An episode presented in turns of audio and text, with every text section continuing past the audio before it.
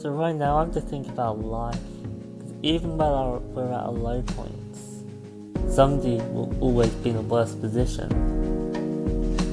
Being born in the 1990s, 2000s, 1980s, 1970s, we won the human lottery. Like, even you're, when you're at your lowest, life could be so much worse, let's face it. You could be living in North Korea right now. Or somewhere really deep in poverty. But even when you're feeling so bad, just remember, it could be worse.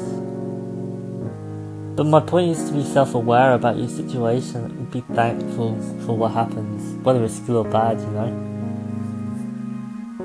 Because that's life.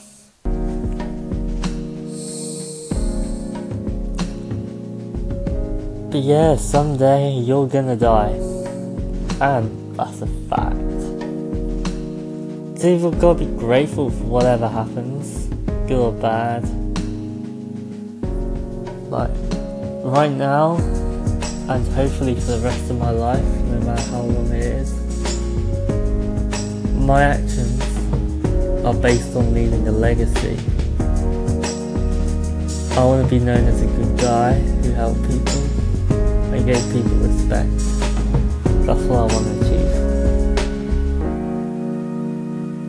But yeah, I mean, if you're in a bad situation, it may not be your fault, and I totally accept that. Because we can't control the cards that we're dealt in life. But we can control how we play them. We can control our future and our destiny, and that is truly wonderful. Because if you're great and you're patient, you will be fundamentally unbeatable in life. And believe me, you'll be successful. And so if you're working hard, if you're trying to achieve your dream, whatever it may be, I respect you.